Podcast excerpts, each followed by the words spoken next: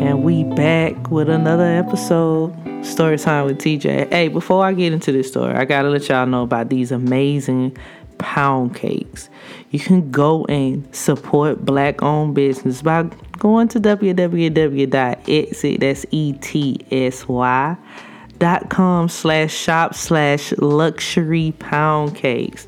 Y'all, it melt in your mouth. It's just like the ones your grandmama used to make on a Sunday morning without any more delay.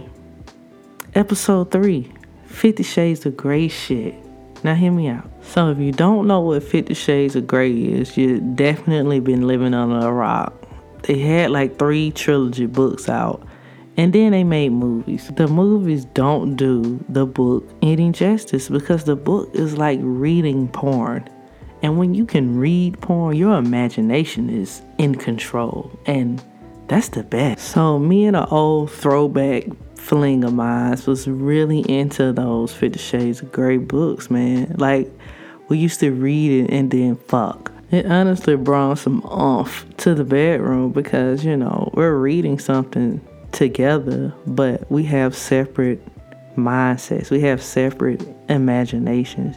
We painted the picture of what we was reading so differently from each other. And we used to talk about it. And right after we talked about it, we fucked. So one day after reading a section of I think the second book, um, the girl was like, yo, how about you be my submissive? And truthfully, before she even asked, I always wanted to do that. Like, I like dominating, but being somebody submissive, being comfortable enough to be just to submit is like, oh my God, it, it, it had always been a fantasy of mine. So I was like, fuck yeah, let's go. I think it was that same day or either the, the next morning we went to Love Stuff. That's like a shop where you can buy porn, you can buy toys, you can buy you can buy anything sexual. So we see, you know, the handcuffs, the blindfolds, the whips. Shit, we even saw some chains in there, rope. We grabbed all that shit. We was like, fuck it, we gonna try all of this shit tonight. And we go and pay for it and get in the car and go home just to try that shit out immediately. Alright, so let's back this up a little bit. That day before we even went to Love Stuff, we took some edibles. And the way I react to edibles, I can't eat a whole cookie. I can't eat a whole brownie. I just cut them up in fours and I eat it section at a time. And I at least give myself 30 minutes to like let it kick in. Well, this girl was hard headed. I told her my method, but she ain't listen. She was like, I'm gonna eat half. 10 minutes later, she ate the other half. 20 minutes after that, she ate another half of another cookie. Fast forward, we get home, take showers, cause you know I may squirt, she may squirt, cream, all that shit. Like I just, I'm finna get ready to live my fantasy. I'm pretty sure I was gonna be dumb wet. So as she getting ready to strap me to the bed, I can kind of tell she looking really high. I'm talking about eye closed, but shit, I'm high as fuck at this moment too. I mean, Maybe she can handle it, was what I thought. So I'm secured to the bed, and the last thing she had to do was put the blindfold on me. She do that. So I'm waiting, and I'm waiting, and I'm waiting. After about 10 minutes of not being touched, I'm like, hey, yo, you okay? You good? I hear nothing. So I kind of panic a little bit because I'm like, did she just leave me here and leave? Is she? But I'm still incredibly calm because I mean, I'm stuck. Like my body is stuck to the bed and I'm physically stuck to the bed. So next thing I hear is, babe, babe, can't move. I, I can't get up. I laughed because I was like, Ain't no fucking way you're serious. Even though I can hear how scared she really was in her voice, but I just mentally did not process that shit whatsoever.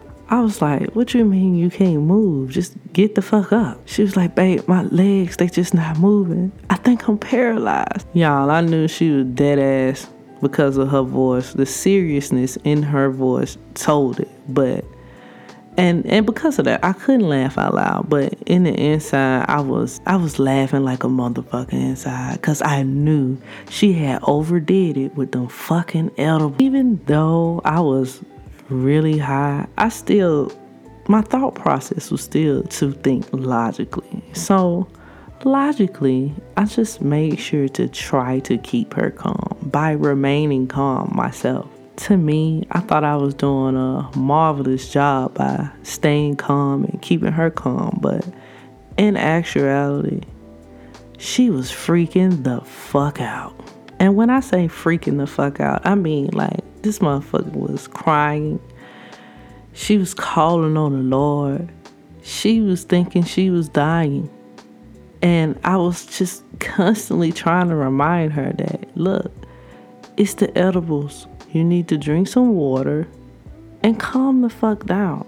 I laid strapped to that bed in the dark for almost two hours while she was continuing to freak out on the floor. And when she finally realized that, hey, I'm just high, she stood the fuck up, went and got her some water and some lemon juice while I was still strapped to the bed, bro. Finally, it dawned on her to get me up. After I got up, I just sat on the side of the bed, rethinking, like, should I even really be fucking with this girl? Because that was some immature ass shit. You don't listen. You're hard headed as fuck. All of this shit could have been avoided. But no, you want to be a G. What's crazy is we didn't even fuck that day. We ain't fuck the next day. We ain't fuck the day after that. But we did use that stuff. It just took like a couple weeks to get there for me to trust her. And no, we did not take any edibles the day we decided to. And I must say, it was an amazing experience to submit to somebody that came multiple times, but you know, my body react like that anyway. And this has been Story Time with TJ. Yo, tune in for the next episode.